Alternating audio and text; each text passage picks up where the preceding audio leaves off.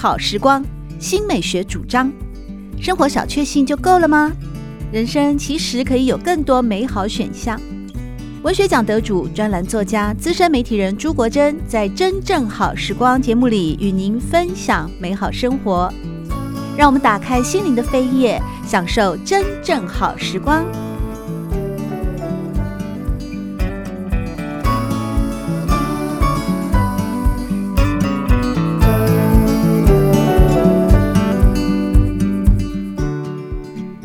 众朋友们好，欢迎来到真正好时光，我是朱国珍。在今天，我们邀请到中华民国前驻教廷大使杜竹生杜大使，和大家分享的是他的精彩外交官生涯当中的回忆录《飞鸿踏雪泥》。在过去外交官生涯当中呢，除了沉重的外交工作之外，在生活里面也有许许多多的惊喜。然而，这其中呢，让大家都会捏一把冷汗的，很可能就是在西非塞内加尔服务期间了。在这边也有许多精彩的故事和大家分享，尤其是关于突如其来的轰炸声。说到这个声响啊，这也让我想起哦，您后来呢，呃，就是返台担任礼宾司司长之后，在一九九六年就出使了塞内加尔啊。塞内加尔那个时候故事又特别多了，其中还有一个芒果的故事嘛，也是跟声音有关。哦、你说 在那边好像在吃饭，突然听到 嘣，对对，你以为枪击案发生还是枪炮战战争又开始了？结果跟塞内加尔谈建交的时候有个条件。他说：“我们南部有叛军的，有叛军出没，呃，所有这个西方国家、援助国家都不愿意派人去辅导当地农民。可是我们政府为了这个呃争取老百姓的向心力啊，如果呃贵国能够把你的农团总部设在南部的话，呃，可以象征我们政府对这些当地老百姓的关心。所以在这种情形之下，我们就把。”我们的团部是在是在这个叛军出没的那个地带，刚好是在军区司令部旁边。结果叛军啊用炮轰击这个司令部的时候啊，误射误射到我们农团团长的这个寝室。刚好团长天不亮就到田里面去工作了，太太在屋角在梳妆，一个炮弹打到床上，哎呦，哇，烟雾弥漫，太太都差点昏倒。真的，哎呦，我觉得这个这个我一定要飞到这个南部从。塞尔加尔在北边呢，我说我一定要飞到南边去给他们打气啊！对，这个表示我很关怀他们了。对，所以我就到南部去看他们。我同时在他们那里过夜，表示说我我跟你们一起，万一有灾难，我跟你们一起共患难啊！嗯，呃，吃完饭以后啊，他说大使，我们说要不要出去散散步？那我说很好啊，吃完饭散散步，聊聊天，交换意见。走到途中啊，突然听到“砰”一声。哎呀！我说炮弹来了，他 们大笑说：“报告大使啊，不是炮弹，是芒果掉到铁皮屋上发出的声音。因为塞内加尔很穷嘛，他没有什么砖头屋，都是用铁皮的那个屋顶嘛。哦，那么这个芒果，它的芒果很大，一个芒果大概有一两斤重啊，是非常大芒果，里面很多汁，而且非常好吃。掉到这个铁皮屋，所以我吓了一跳。后来我一想啊。”这个塞内加尔人常常芒果还没有成熟的时候就开始把芒果摘下来吃啊什么的，呃，后来芒果吃多以后啊，那芒果掉了满地都没有人管，都没有人捡了哦。哎呦，我觉得太可惜了。那么好的芒果，如果把它制成芒果干，嗯，不是对他们这个名声有改善嘛？对。所以我就请呃屏东科科技大学现在啊屏东农专，我就报告外交部说能不能够请。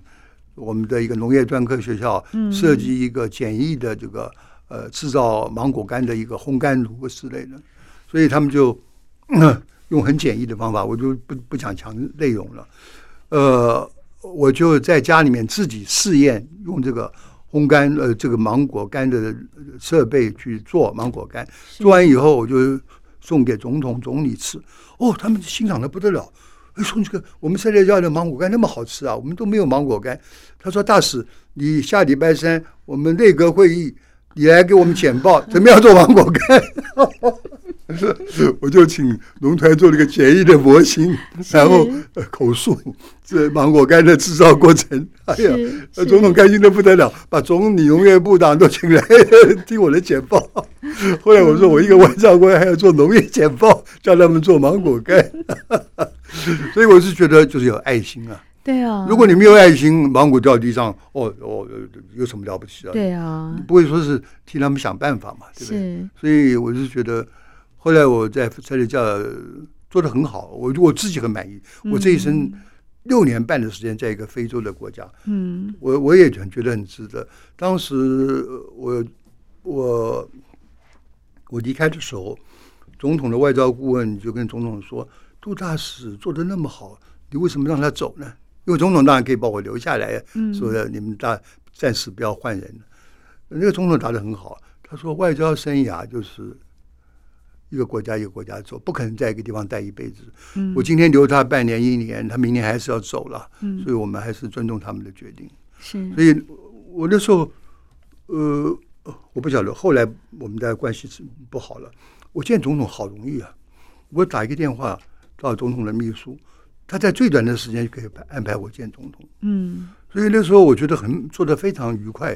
是，那个总统夫人每次要到。嗯去看艾滋病的病病病户，就会打电话到给我太太说：“呃，这个这个夫人，大使夫人，你有没有空？愿不愿意陪我去呃走一走啊？”那我们就懂得意思了，我们就准备多米呀、啊、面粉啊、糖啊、这个奶粉啊，就带去他去看一些艾滋病的人的时候，我们就顺便把礼品送出去，帮他做人情嘛，嗯、对，对。可是哇，这个总统夫人每次看到我太太包得紧紧的。嗯，就是就是要下功夫啊。对，还有一次我在报上看到说，总统夫人在南部认养一个医院，我想医院里面一定要有救护车啊。那么在这家有那么穷，总统夫人认养一个医院一定没有救护车了。我就打听了，说果然没有救护车，我就跟台北申请请台北拨一个救护车给他们。哇，那个总统夫人开心的不得了啊！是，你要知道他的需要。针对他的需要，提供他需要的援助，他就敏感在心。是。从刚才杜大使的分享当中，让我想起了在儒家精神里面的“人机己机，人逆己逆”啊。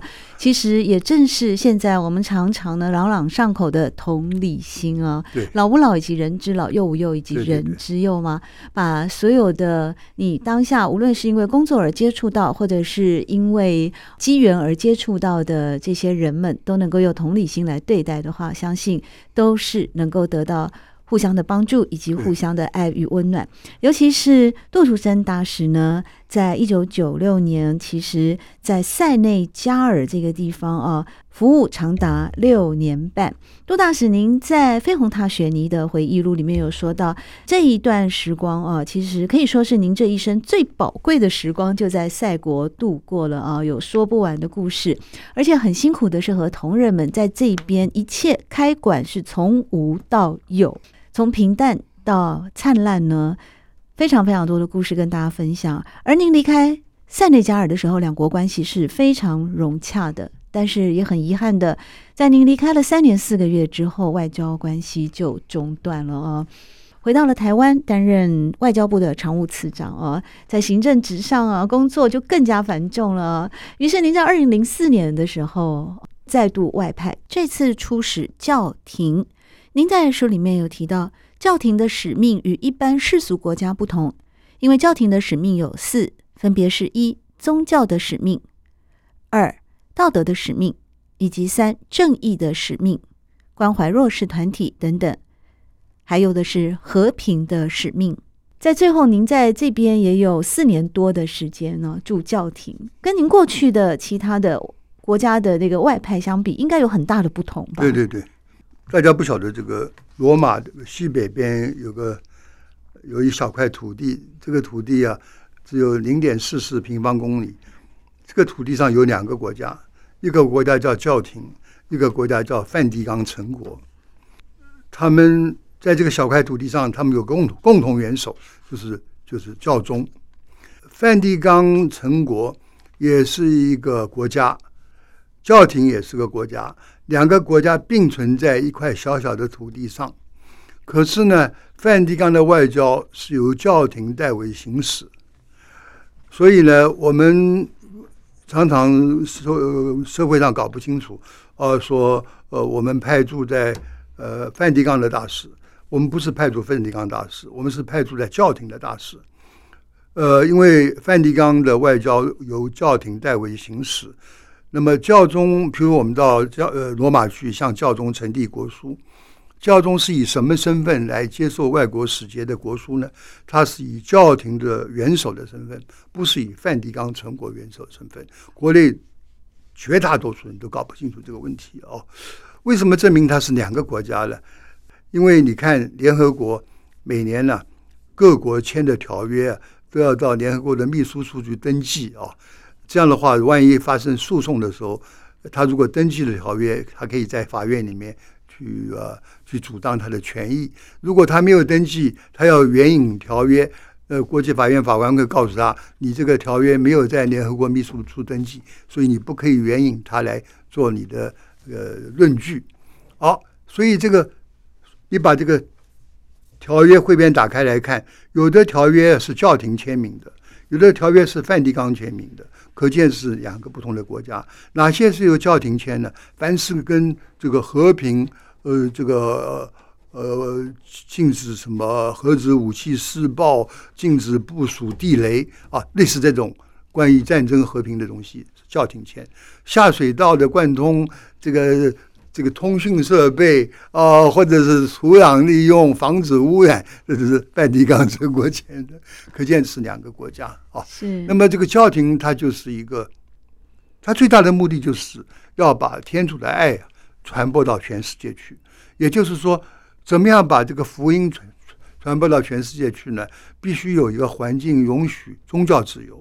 那一个任何一个共产国家都是不允许宗教自由，所以他对宗教要。要牵制的很很厉害，所以教廷就是希望能够让每个国家都尊重人民的良心自由、宗教自由，以以至于福音可以传播出去。所以，他最主要的宗旨传播福音，缔造一个和平的社会，让福音能够自由传播。所以，教廷最重视的就是这些问题。他没有经济的利益，没有贸易利益，又没有国防利益。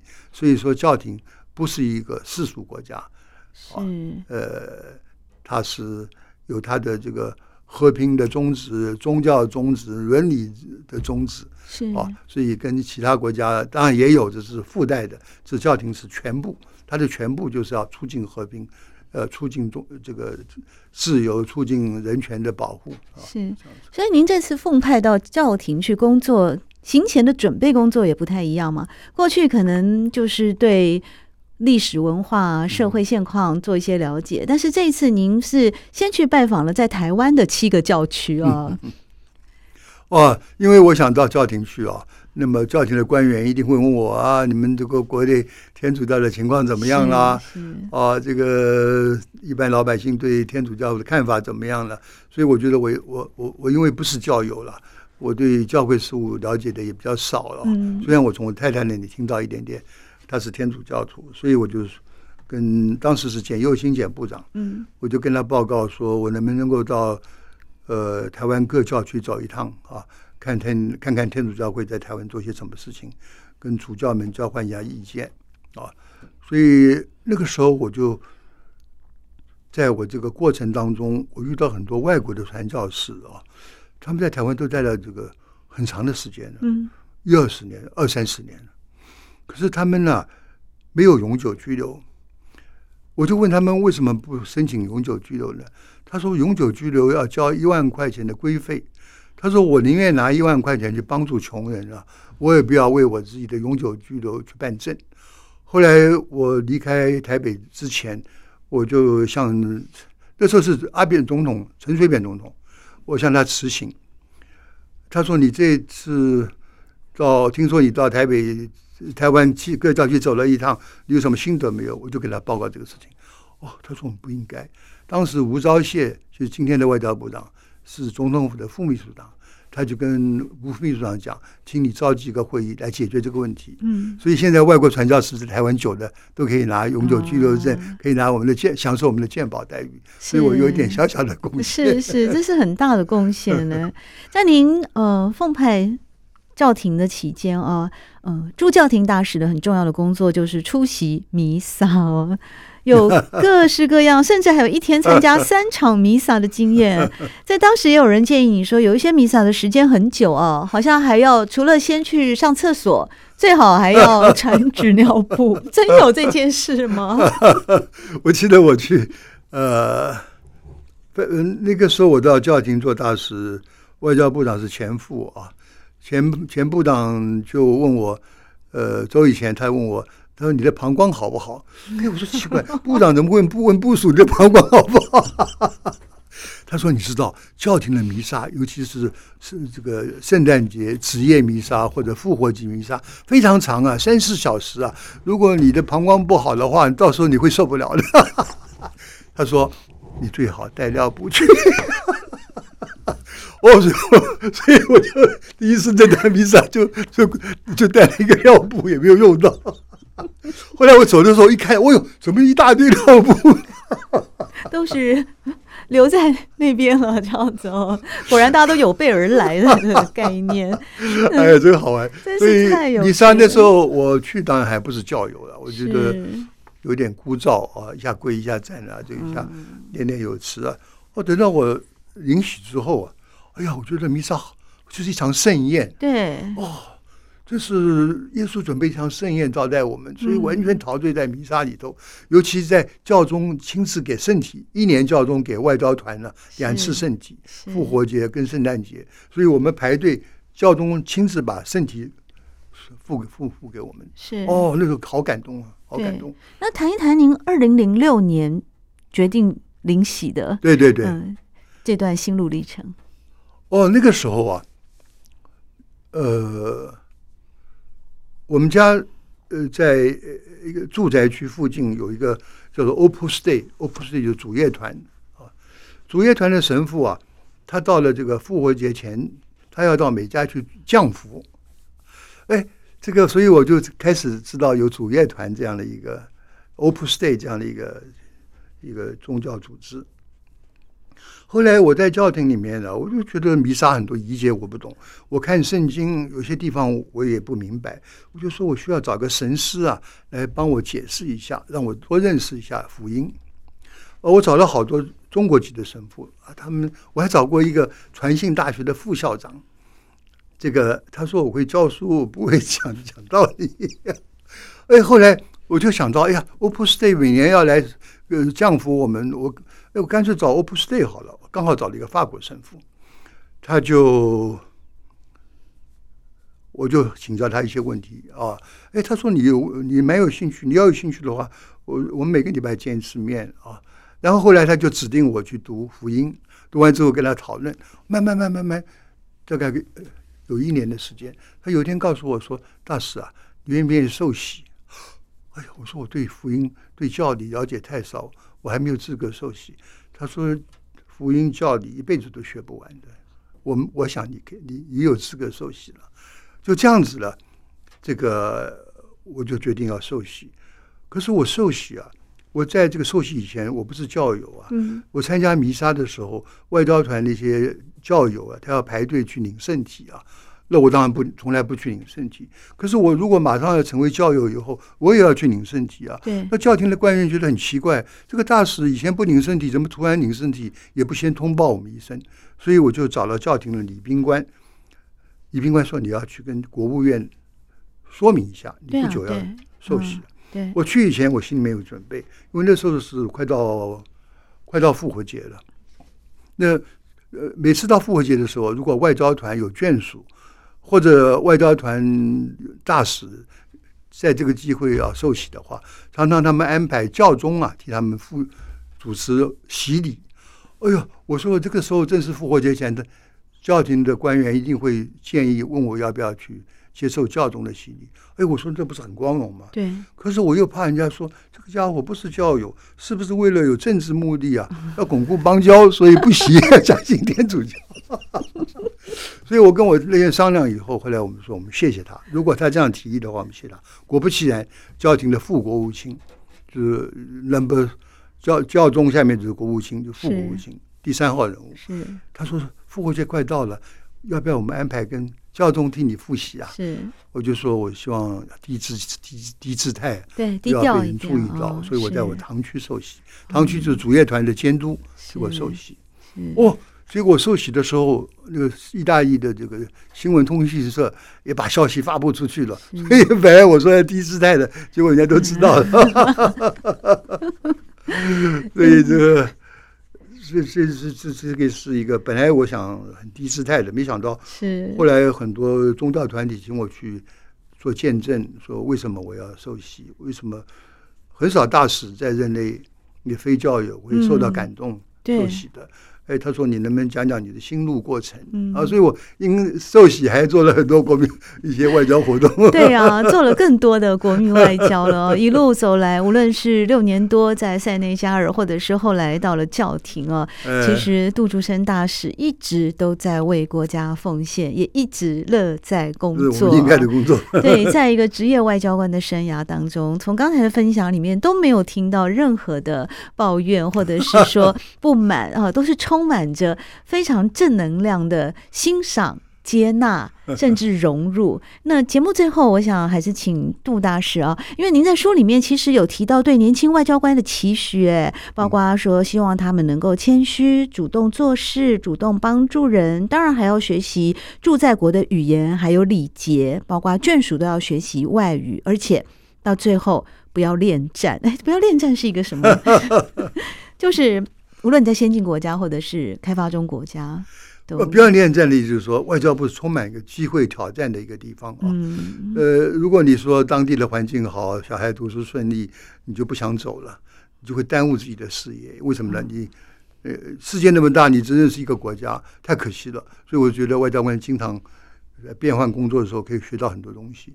呃，小孩子也也有有宽广的国际观啊。对，所以我觉得不要恋战的意思，有的人就是。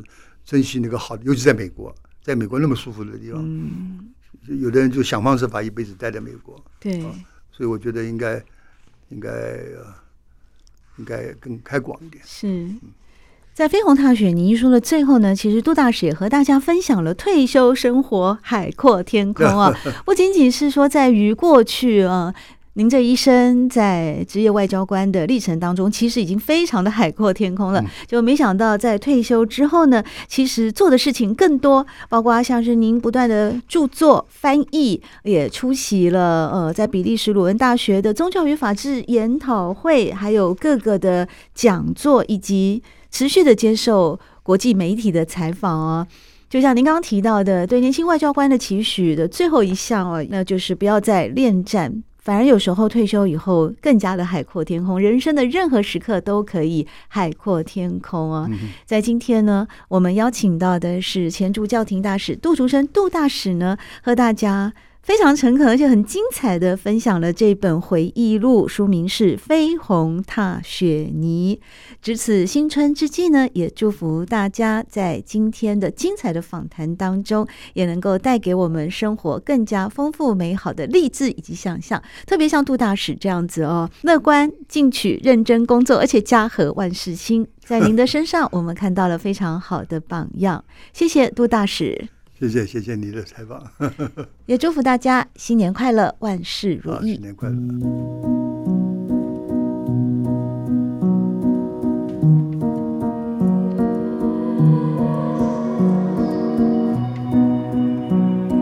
真正好时光，每个星期六早上八点钟到九点钟，在汉声广播电台全国联播网播出。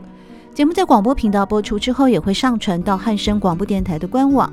在官网当中，您可以在经典回放的单元里搜寻“真正好时光”，随时收听到国珍为各位制作的精彩内容。喜欢朱国珍制作主持的《真正好时光》，欢迎您订阅、分享或留言，随时保持互动，一起共享美好生活。